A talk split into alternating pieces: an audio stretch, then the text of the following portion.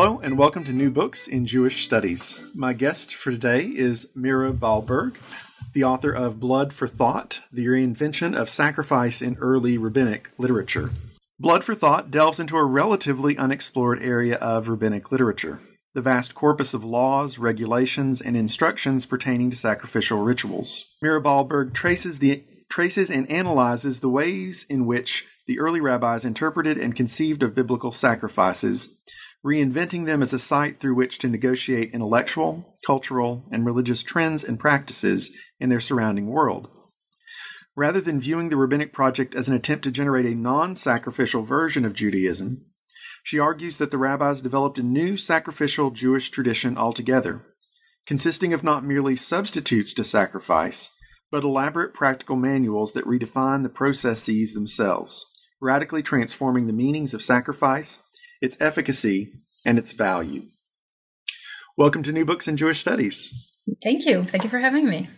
Uh, our first question always sort of tries to get at how how our author became interested in uh, the study of uh, rabbinic literature in this case, and really specifically in the study of sacrificial legislation in early rabbinic mm-hmm. literature. How did you come to, to study this material? Okay, so um, I actually uh, grew up in Israel in um, not not in a religious family, um, and I think that for me the interest in early Jewish sources. So as an undergraduate major, I majored in Hebrew Bible and Talmud because you can major in those things in uh, Israeli academia. And for me, this was really like people choosing to major in classics today. Uh, my interest in those sources was not so much religious; it was more just of a kind of a sense that this was the cradle of my culture, that I will not be able to understand the language, that I will not be able to understand the imagery, the literature, the ethos, the history, if I will not delve into those earliest sources. So, this is really how it started um, with an equal interest in Bible and Talmud and um, at some point I figure out that there was just so much more to do uh, with Talmud and uh, rabbinic literature in general because the material is just so vast and uh, relative to the Bible, less explored or explored in very narrow ways. And um, I continued from there, and as time um, kind of moved on, I think my interest became more of a historical uh, rather than philological interest. Um, so this was sort of how I got into this field in general. I love the language. I love the audacity of thought. I love the mind games and uh, the creativity that goes into them. Um, the other portion of that is that um, when I was an undergrad student, I took a class, uh, one of my required classes for the Bible major, on the book of Leviticus. And before I um, you know, before the class started, I was like, man, I can't believe it. I have to spend a whole semester with the most boring book in the Bible. It was a required class. Uh, it ended up being my absolute favorite class of all times. And what I found really striking about Leviticus, which is admittedly a technical book and, you know, doesn't have like lots of great stories, is this combination of cult and literature this idea that you take things that people do, um, very ritualistic, very um, kind of precise in the way they have to be done, and you turn it into text. And what does this mean to turn uh, ritual action into text? Um, so this became something that kept on fascinating me, and as you um, um, some people know, my first book was about purity, uh, about which is also kind of coming from the world of Leviticus. I was interested in seeing um, what happens to biblical purity notions, which were mainly like you know Neo-Babylonian, coming from the world of the ancient East, when the rabbis of the second and third centuries are rethinking those concepts in a context of you know the Greek and Roman world. Um, this project about sacrifice came from a similar um, kind of point of departure. I was really interested in this connection of cult and literature. And I thought that I wanted to see what happens to the biblical sacrificial system when the rabbis, again, second, third century, so I'm working on early rabbinic materials, are approaching it, rethinking it, and interpreting it. But, uh, and it should be mentioned, interpreting and approaching it at a time in which presumably they themselves are not doing sacrifices anymore because you can only do sacrifices in one place, the Jerusalem temple, which was destroyed in 70 CE. So ostensibly this material is not relevant uh, for the rabbis, but there's lots of it. Uh, and in the case of sacrifice, I was also interested in it because of a bigger question, and that is what is known as the process of the end of sacrifice. So, oftentimes, when we talk about the period that is known as late antiquity, so between 150 and 650 CE, more or less, one of the characteristics of this period is that um, in a span of just a few hundreds of years, which is a very short span uh, when we're talking about history, uh, animal sacrifice turns from the way in which pretty much everyone in the Mediterranean region is doing religion to a ridiculed, kind of antiquated vestige of the past, something that you even use to kind of um, um, deprecate what groups are doing. Oh man, they're doing sacrifice. This is really, it's so primitive. So um, I was interested in this because, sort of in the in world history, not just in Jewish history, this period of transition from sacrificing animals all over the place to not sacrificing animals and to having religions that are more about text, about prayer, about oh, um, um, sort of an elite that is more um, contemplative. This is at least the narrative that has been told. This is something that is not just Jewish, it's all over the place. But nobody really talked about how Jewish history fits into this bigger picture. So that was another thing that I wanted to do in this book figure out the connection between late antiquity and the, my little corner of the rabbinic world. Well, you open your book with a really sort of uh, uh, interesting passage from uh, an Israeli novelist who who talks about uh, the the temple being destroyed uh, as as sort of a central beneficial aspect of Jewish history. Yeah. Um, and you say that that this is sort of representative of this deeper scholarly consensus, or or maybe this is the question: Is it still a scholarly consensus that the destruction of the temple itself and the end of sacrifice really are essential components of uh, the emergence of the rabbinic movement? Do you do you think this is still the consensus view, uh, and why do you want to challenge it in your work?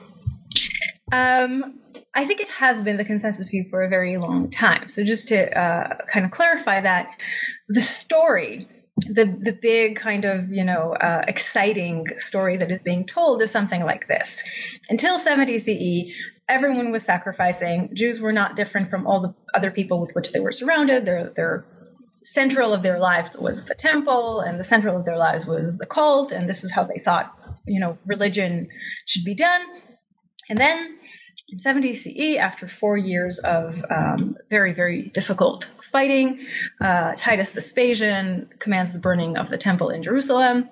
Pretty much overnight, the way in which you can do religion is gone.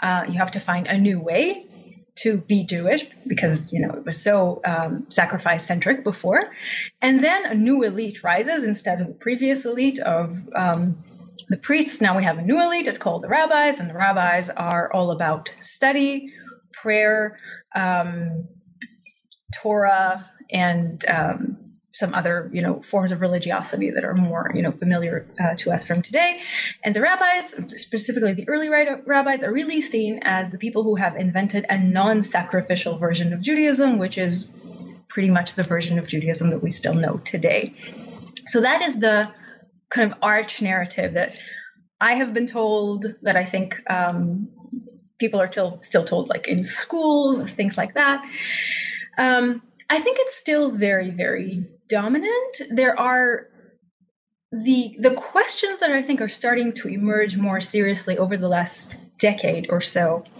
in the scholarly study of rabbinic literature is to what extent 70 CE was a real rupture.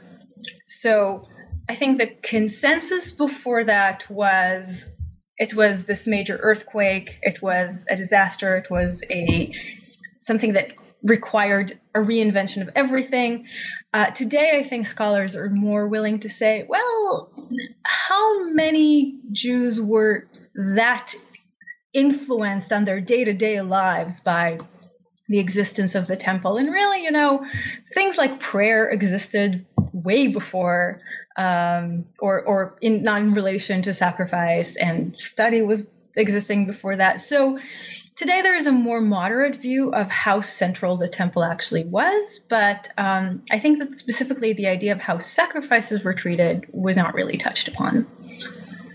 Yeah, it, it's interesting as you were saying that to note that I think there's a, a parallel even with the destruction of the first temple in, in biblical studies, yeah. that there was a period in which uh, the scholarly consensus of the devastation of the destruction of the first temple was also sort of, of questioned. Yeah. I, I want to focus on the kind of uh, data that you use. So you're looking at early uh, Tannaitic sources, which mm-hmm. specifically, and what kind of literature within that that collection of writings. Okay, so uh, for the purpose of this um, project, I was reading, as you said, Tannaitic sources, which are the earlier parts of rabbinic literature, earlier that is non Talmudic. So the most important source for me is the Mishnah, which is the earliest um, rabbinic compilation that we have. It was probably compiled in the first quarter of the third century uh, CE. Along with it, the Tosefta, which is parallel, so it's organized according to the structure of the Mishnah. Um, it is contemporaneous maybe slightly later. Um, and the other set of texts is what we call Tannaitic Midrashim. Sometimes they're also called Halachic Midrashim. And these are um, sort of interpretive works on the four um, books of the Pentateuch of the Torah that have legal parts, so Exodus, Leviticus, uh, Numbers, and Deuteronomy. And those are um, works that, in, rather than present legal material by topic, like the Mishnah of the Tosefta do, they present it uh, in correspondence with a biblical verse. So um, they're also from the same part. They're also probably from the same circles, but the material is organized differently and sometimes has, you know, things that we can't find in other compilations.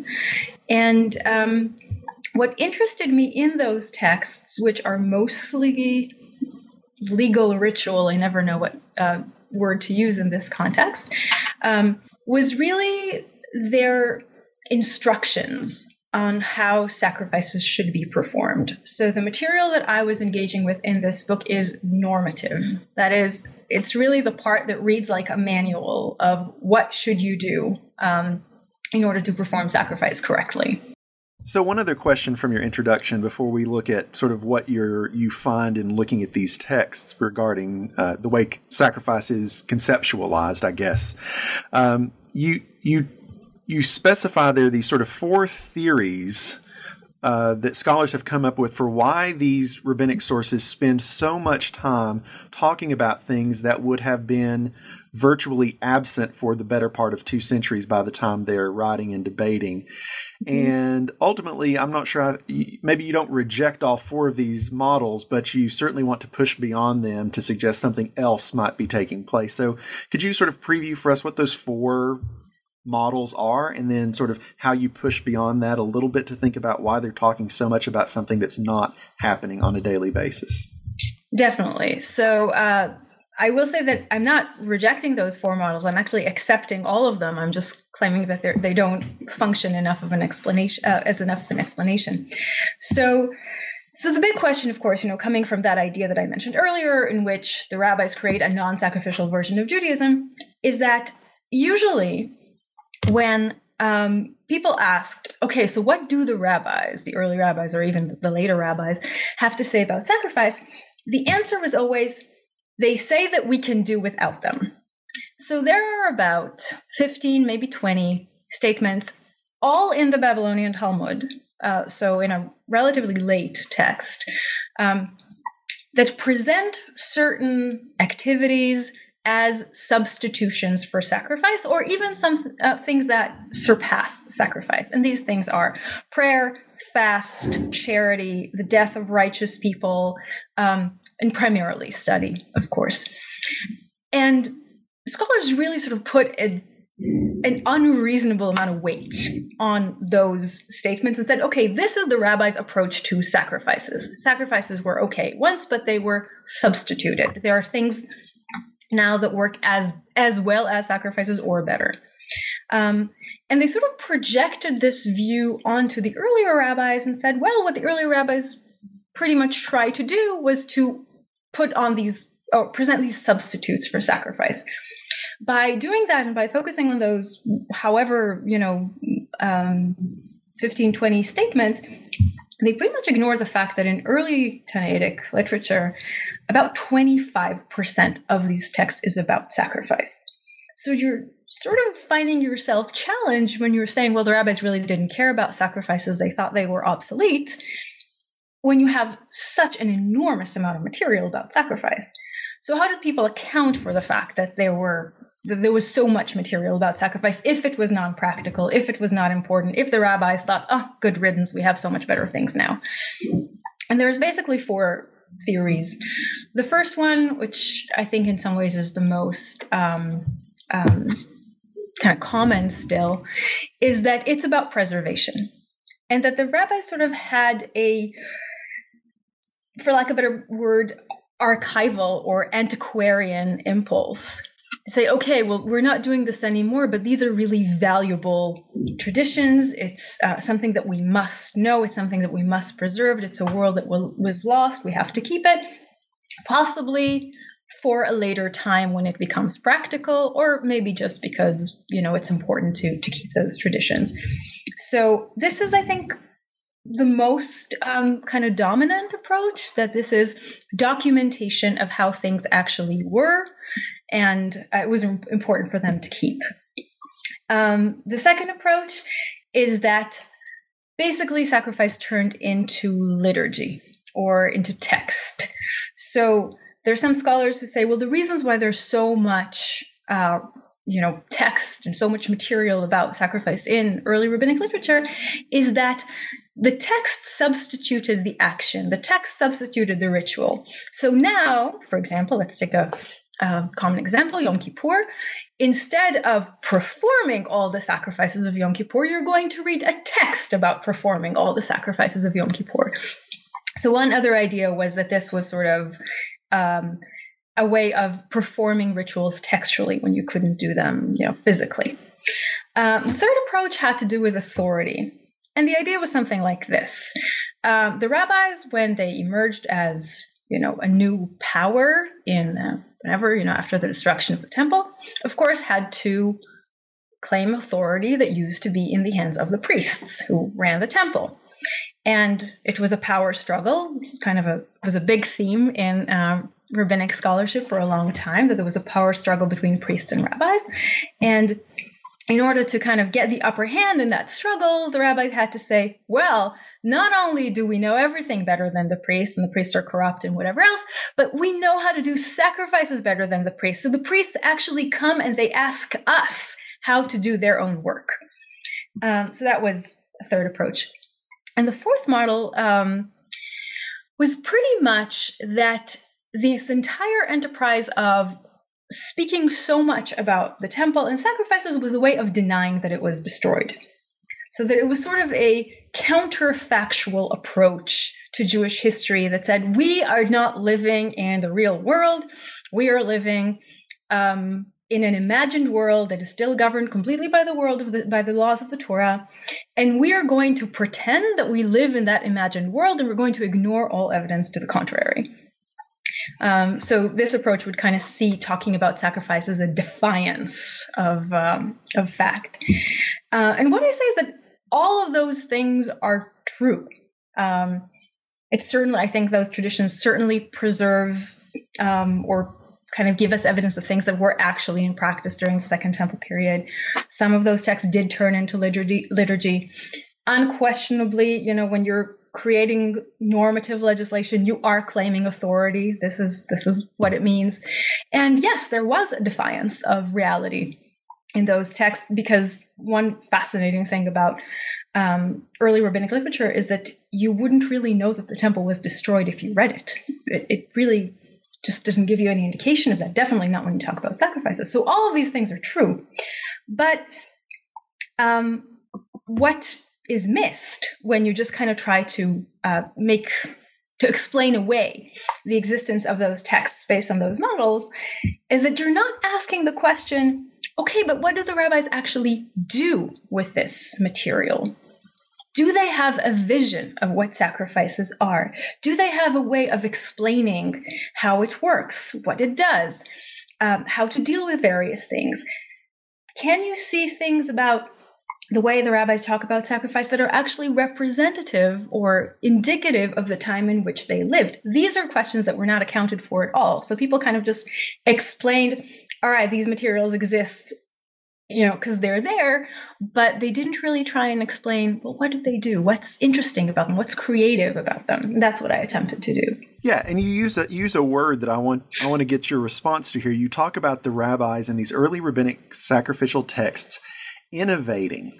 Yeah. Um, and at the same time, you you sort of suggest that it's a difficult concept because we don't necessarily we we have the static text of the Torah Right. And we have Second Temple practice that we can assume but not always know. Mm-hmm. And then suddenly the rabbinic adoption of the Torah legislation and uh, interpretation of it in these rabbinic texts come along. And this is an innovation of a sort. So, yeah. uh, how do you how do you think about um, what innovation means in that context? What are you looking for to, to determine what's truly new in the adaptation of that literature in early rabbinic texts?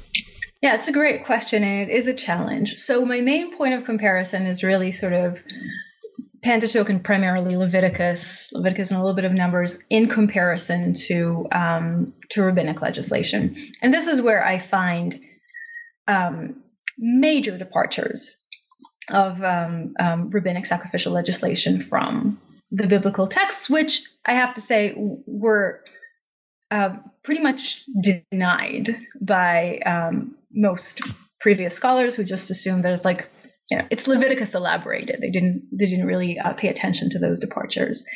Um, again, with a few exceptions.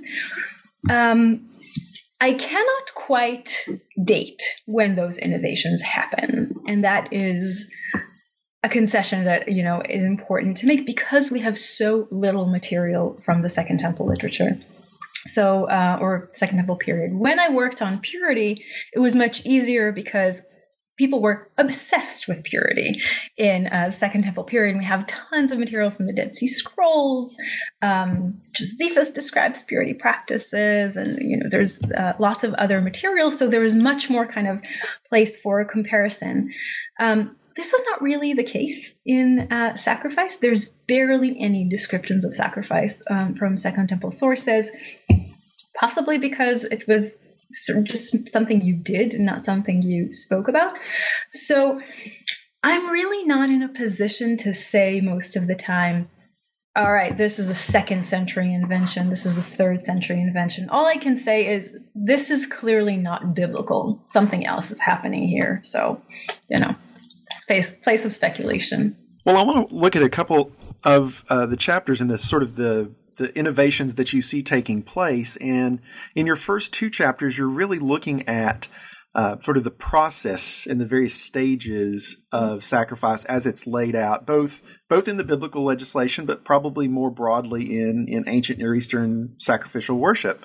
Yeah. And noting what the rabbis actually seem to focus on and what, curiously, they don't want or choose not to talk about. So, in those first two chapters, uh, how, how would you describe the innovative strategy and how that changes the nature of sacrifice in early rabbinic texts? Okay, I'll try to keep it brief.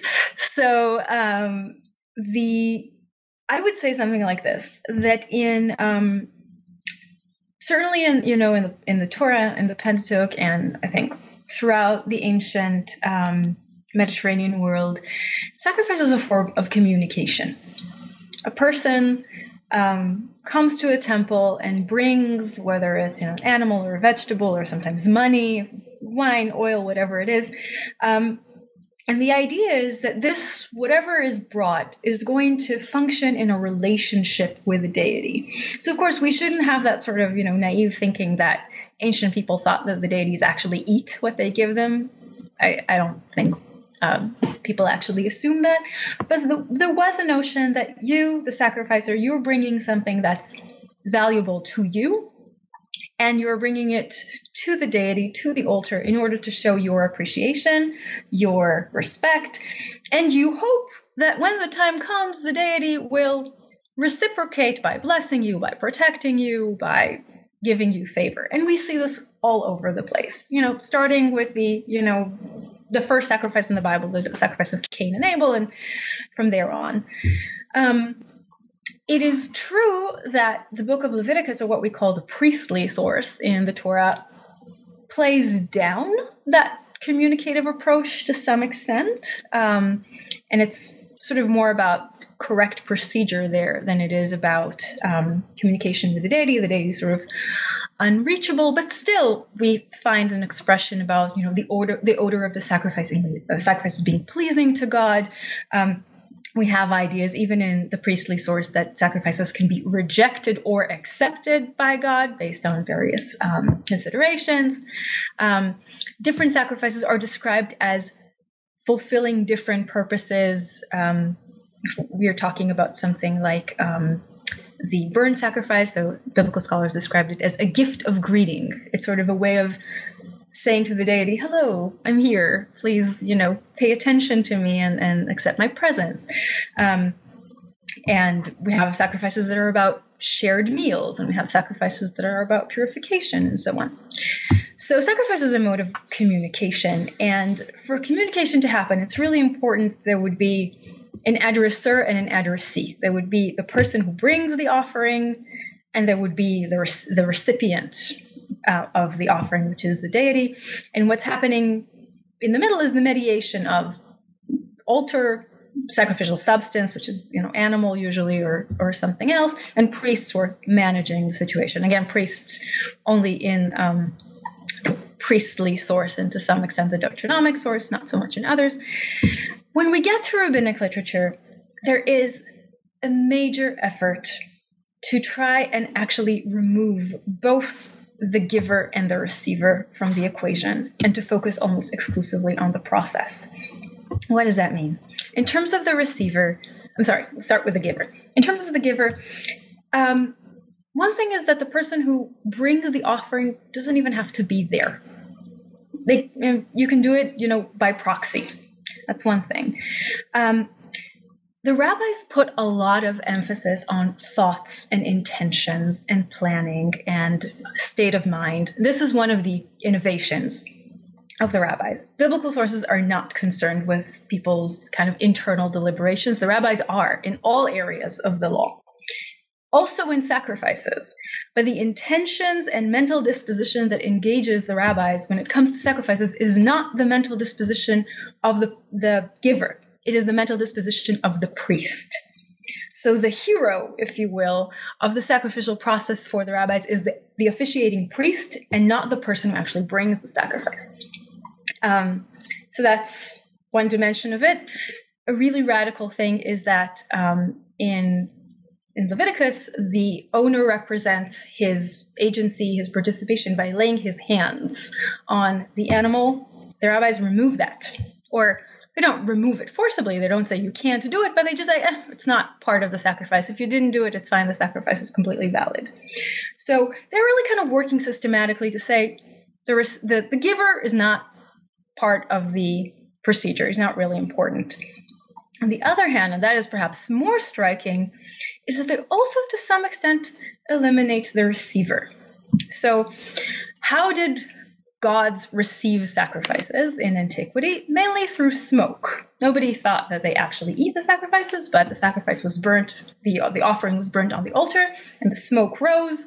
And this is, and, and the gods are said, and this is all over the place. It's in the Bible, it's in Greece, it's in Rome, it's in um, you know, Zoroastrian sources. Um, the deity smells or you know, the, the, smoke rises to the sky, and this is the indication that the um, offering was received. The rabbis say something striking. They say nothing actually has to be burnt on the altar for the sacrifice to be considered valid. If the uh, the sacrificial animal was lost, became impure, for some reason it didn't happen, that's fine. You still fulfilled your sacrificial obligation as long as the blood of the animal was handled properly. So if you read instructions on how sacrifices have to be performed, in rabbinic literature, it becomes entirely clear that the only thing that defines the correct procedure of performing sacrifice is how the blood is addressed. So the slaughter, the reception of blood in a vessel, and placing the blood on the altar. And that is pretty much it. Uh, which shows us, I think, two things. One is that the rabbis create a transition or um, kind of a modification of all sacrifices into a model of atonement. In the Bible, the only sacrifices in which blood matters, in which blood plays a really, really important part, are atoning sacrifices. Um, a sacrifice of purification or kind of cleansing from sin. In other sacrifices, blood is just, you know, you dispose of it on the altar, but it doesn't really do something very significant. Um, for the rabbis, all sacrifices are atoning sacrifices. And the other dimension is that I think they really, really want to push away from the idea of sacrifice as a model of communication. They want to make it clear that it's about performing a mitzvah, performing a commandment, performing it correctly according to a protocol, and that it's not a way to approach the deity. You want to approach the deity, you have prayer, you have other things to do. Sacrifice does not do that. You have another chapter that looks at sort of uh, the way in which these early rabbinic sources um, interact with the various kinds of sacrifices in the Torah that you just mentioned and sort of elevate congregational sacrifice as the paradigmatic example of sacrifice itself, mm-hmm. almost to the exclusion of individual sacrifice. And and interestingly, you, you tie this transition into larger um, larger arguments that are taking place in the Greco-Roman world on the nature of sacrifice and what what congregational sacrifice accomplishes in terms of identity. Mm-hmm. Um, so that's a big setup for a very interesting chapter. But I wonder if you could say something about how that transition is made and and to what end in these texts. Okay. Yeah, so um, a very, very important distinction in um, the rabbinic way of talking about sacrifices is the distinction between uh, individual sacrifice, korban yachid, and congregational sacrifice, korban tzibur. And to some extent, this distinction already sort of exists in um, the biblical sources, primarily again in Leviticus. Um, but this, you know, kind of um, way of dividing sacrifices as a central facet of the system, I think takes its cues from the Roman world, in which sacra privata and sacra publica are like two very, very central categories categories that organize the entirety of religious life, um, and I think they're equally central for the rabbis. Um, what is really interesting um, to me about the rabbis and congregational sacrifices is their insistence that sacrifices that are that ought to be brought by the entirety of the people, and there are some such sacrifice, have to be funded only and exclusively by public funds. That is to say that there has to be a annual donation tribute where everybody pays a certain amount of money to the temple and the congregational offerings can only be procured from those funds. That is, individuals cannot pay for public sacrifices, for congregational sacrifices. That is very, very unusual in the ancient world. In the ancient world, there were some public funds, um, but they were never enough. So most of the time, um, communities relied on the wealthiest people to provide their their congregational, their public sacrifices. And we know from this is actually something we do know from ancient uh, from Second Temple Jewish literature that this was also the case in the Jerusalem Temple. So this is really kind of a utopia. When the rabbis say, no, it's going to be this kind of world in which everyone pays their dues to the temple, and there's actually mechanisms to ensure that if you don't pay, people come after you and so on. And there's absolutely no way in which wealthy people will um, fund you know those public offerings but it really is a system in which every single person participates in every single congregational offering. They really sort of fantasize sacrifices um, as a way of being part of the jewish people for lack of a better term. I don't know they wouldn't call it jewish but they will call it being part of israel and this is so important to them this emphasis on um, public sacrifices as something that um, comes from everyone, that everyone participates in, that everybody has a share in, really kind of obviates or or makes redundant individual sacrifices. Because if you are doing your thing by giving your, you know, that little income that you have toward public sacrifices, you don't actually need to bring individual sacrifices, especially because, as I mentioned earlier, you know, even in individual sacrifices, you're not really present if you're the giver. So congregational sacrifices become the central thing. And what I argue is that this is actually something that should be understood against the background of the Roman Empire in um, the second, third centuries, um, because of, I think, two major issues. One is what is known as the Fiscus Judaicus, the Jewish tax. So after um, the destruction of the temple, we uh, find in some, both in Josephus and in some Roman historians, the Jews had to start paying a tax to the temple of Jupiter in Rome. And that was sort of a punitive tax because of their, you know, involvement in this rebellion against Rome. And the sum or the, the amount of that tax was didrachma, so basically equivalent to half a shekel, which was the tribute that the rabbis uh, require everyone to pay for the temple. And we have earlier sources, of course, about the half shekel. The Romans instituted it because it was a good transition from you used to pay it to your temple, you don't have a temple anymore, pay it to our temple. But I think that this tribute was so important for the rabbis because it was a way of taking this idea of okay, we each have to pay this humiliating tribute, this humiliating amount of money that indicates to us that we are not sovereigns, that we are not in our own land, that we are not running our own lives. Let's imagine a situation where we each pay this amount and it does go to our temple. And it not only goes to our temple, but it allows each one of us to really be a part of it. So for the, you know, whereas for the Romans, that Jewish tax was a sign of humiliated Jewish identity. Every Jew kind of by virtue of being a Jew has to pay this amount of money. The rabbi said, well, every Jew by virtue of being a Jew has to pay that amount of money, and we will describe it as going toward this kind of congregational worship. So that's one dimension. The other one, I think, is the Roman imperial cult, um, where so Rome, for a long time as an empire, tries to create a religion of the empire, and that doesn't really work. You know, they try to bring like statues with the Olympian gods to various places, and it doesn't really, you know, pick up. What does pick up is the imperial cult, which is the worship of the family of the emperor and sort of and Rome itself. This is something that like, is all over the place throughout the Roman Empire. So sacrifice was a very efficient way of creating shared identity. The Romans knew it because sacrifices were really the lingua franca of the ancient world. Everyone did it, no matter their language, no matter their tradition, no matter their culture, everybody sacrificed almost.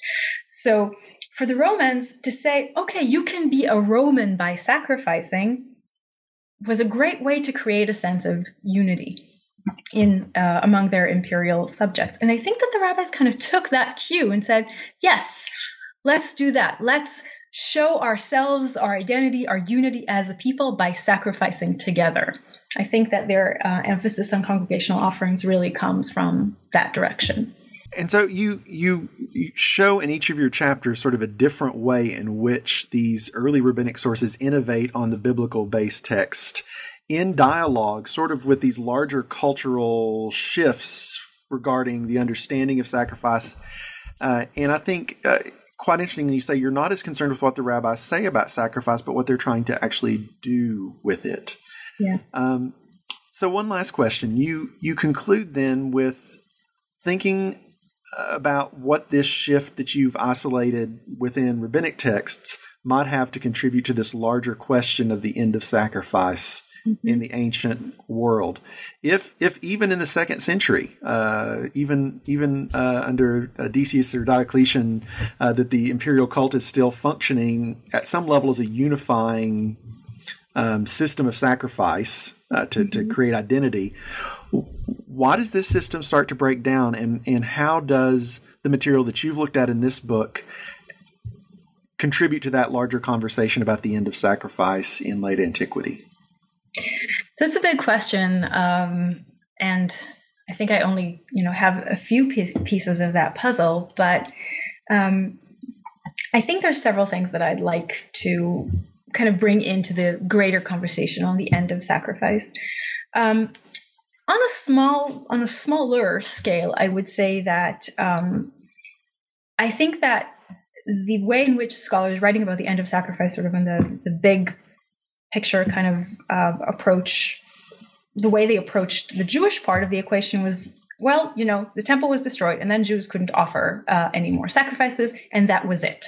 And this was the end of Jews working within sacrifice. And then, of course, early Christians also couldn't sacrifice because they can't sacrifice in the Jewish temple. There's no longer a Jewish temple. They're not going to sacrifice to idols because they're not supposed to. Christianity then emerges as a religion without sacrifices, and then religion become uh, like Christianity becomes the religion of the empire. So now everyone in the, in the Christian in the Christian empire can sacrifice, and there you have it.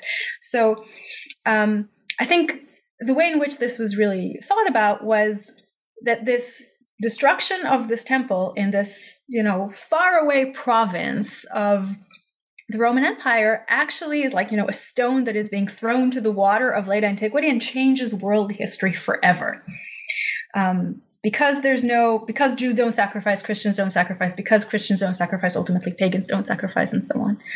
Um, so, one way in which I wanted to interfere in that conversation was to say, hold on, while the practice of sacrifice may be on decline, um, and it is on decline not just because of what people believe, but also because people are now more urban. When you're living, you know, in urban areas, it's harder to find sheep and goats and pigs and things like that to sacrifice. So, um, it, the empire is also in a very significant financial crisis in the third century. People have less money for sacrifice. Sacrifice is very frivolous. You know, it's bringing very expensive things and burning them. So um, there's many good reasons why sacrifice is on decline. It's not just because you know the Christians ultimately you know um, um, move it away. But what I wanted to emphasize is that the rabbinic part of the picture is a very helpful way to remember that sacrifice can not take place on a practical level, but it's still happening big time on a discursive level. And the fact that people may not you know, on their day to day reality engage in sacrifice doesn't mean that it's not a very, very meaningful category to them. And it's not something that keeps on organizing their entire way they're thinking. And I think that's true for Jews, that's true for Christians. Um, in various ways, I think it's true for um, some Roman literature of the time as well. So that was one dimension of it. Let's take seriously um, the key role of sacrifice as an organizing mechanism of thought and religion and law at the time. That's one dimension of it. The other, I think, is thinking about that issue of private religion and public religion. So, a common way in which this was approached in late antiquity is that we're moving away, we're moving from public religion because sacrifices presumably you know you go out and you sacrifice and everybody can see you and you're eating with your family or whatever. Um, and it's all in the streets and it's all uh, very much out in the open. And it's external, right? It's uh, it's expressing your religiosity through actions. And then we have this, you know, gradual tradition uh, transition into interiorized religion. It's happening mostly in private spaces, quietly. Um, it's mainly about thought and feeling and belief, and less about ritual and what you do. This is, of course, a very Protestant narrative of the evolution of religion. And uh, scholars of Jewish studies, going back to your first question, we're more than happy to describe Judaism in these terms. Okay, so you know the study, the academic study of Judaism emerges in Germany in the 18th, 19th century, and it has very strong Protestant tendencies. Um, and early scholars of Judaism, of Jewish history, really wanted to describe this sort of process of progress from primitive ritualistic cultic religion to a intellectual cerebral belief oriented religion uh, so the story worked very well but i don't think this is what actually happens I don't think that what we see in late antiquity is a transition from public religion to private religion. I think we see a transition from one kind of public religion to a different kind of public religion. And this transition is one that actually suggests that religion is a unifying um, national and I'd say um, communal um, element. What do I mean by that? In uh, in the Roman Empire, in the Roman Republic, in the Roman Empire, so of course there's lots of things that um, different practitioners have in common, but basically every family has you know its own little ancestral gods at home. Cities have their own cults. Um, there's lots of ethnic groups, different ethnic ethnic groups, you know, have their own traditions, and it's a very sort of tolerant uh, environment in general. The idea is like everything you do is fine as long as you respect what I do. So, you know, I, if you're going to be in my city, I expect you to respect my gods and perform our practices. And when I'll come to your city, I'll do the same for you, and it's all fine. Um, I think that what we see in the course of late antiquity is a gradual transition into the idea that religion has to be performed in a rather unified way. Um, and this starts actually with the forced sacrifices of Decius and Diocletian. In the case of Decius, in the middle um, third century, he just wants everyone in the Roman Empire to sacrifice. He doesn't say to whom, he doesn't say when, just like, all right, you're like, you're all sacrificing anyway. Show that you're a good Roman citizen by sacrificing. Uh, the one group that seems to be under attack there is the Christians, which are seen as, well, you are being disrespectful to our empire because you are not doing the thing that people in our empire do. Later on, Diocletian actually, you know, wants to, I think, persecute Christians specifically um, for that purpose. But I think that what we see is that as we move into the third and fourth century, what people are seeking, or particularly what rulers are seeking, is greater unity in religious practice. And greater unity is in religious practice has to do either with sacrifice or with avoidance of sacrifice, depends uh, where you're coming from. And I think that the way the rabbis talk about congregational offerings and everybody participating and everybody sort of um, performing their identity through sacrifices is part of that movement toward a unified public religion that everybody can scrutinize and everybody can um, kind of take responsibility for the other person. So that is again kind of protesting against the model of from public to private. I'd say from public to a different kind of public. I have one last question. So this this work I think is uh, interesting for the thesis that you are putting forward, but it's also interesting for sort of the methodology that you're adopting. What does your work say about where the study of rabbinic literature is now and the kind of conversation partners it, it wants to have, and where the study of uh, either Tannaitic or Talmudic literature uh, might be going and the kinds of questions it might be asking uh, in, in your future work and in the future work of others who study this material? Okay, so I think that my, um, you know, kind of big uh, battle cry, or the thing that has mattered to me the most in my work so far, and probably also in the future, is that I really want to redeem the the integrity of the rabbis as intellectuals, as thinkers. Um, I think that for too long they have been viewed as these sort of pietistic, provincial, um, you know, religious elite that are doing one of two things. Either they're trying to tell people what to do, so they're, you know, concerned with very, very practical, menial, everyday things, or they are responding to the pressures and disasters and challenges of the time in which they live as sort of national leader leaders or self-proclaimed national leaders. So, um, so much of you know scholarship on uh, rabbinic literature in the past has been like, oh, they're responding to Christianity, they're responding to the to the destruction of the temple, they're responding to the you know second to the Bar Kokhba revolt, and so on and so on. I want to say they are not just, you know, a group that is constantly under attack. And they're also not people whose interests are limited to the worlds of, you know, some people called pots and pans. They are really thinking about the biggest, most fundamental philosophical, religious, existential, um, and um, ethical, I think, questions of their time in ways that are comparable to other major thinkers of their time. The thing is that in order to really understand their intellectual world, we can't just go to their explicit statements. We have to go to their most um, robust and most, um, I think, energy um, kind of charged uh, part of their work, which is halacha, which is the law. So, you know, people wrote about like the rabbi's perception of, let's say, the self or the person based on explicit statements on how rabbis describe the creation of Adam, say.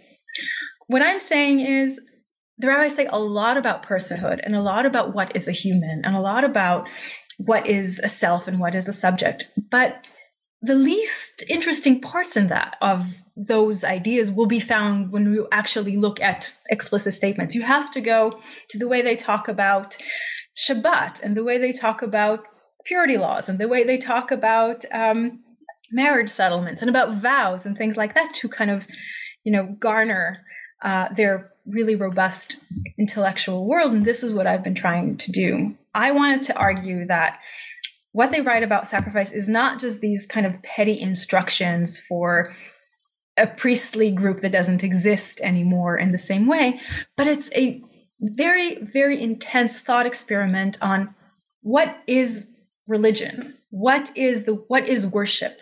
What is does it mean to live in a community that defines itself vis-a-vis a certain kind of deity and certain kind of religious institutions? Um, and in this respect, it's really comparable to very similar conversations that are happening in other texts from the same time, except that the genre is different. They're doing it through the genre of law. So this is, I think, been my um, attempt so far, and I think we're starting to see more work like that in recent years that is taking the rabbis seriously as intellectuals. I find that, you know, very very pleasing development, and um, certainly what I hope to continue doing in my future work. Once again, the work is Blood for Thought The Reinvention of Sacrifice in Early Rabbinic Literature by Mira Balberg. Thank you so much. Thank you.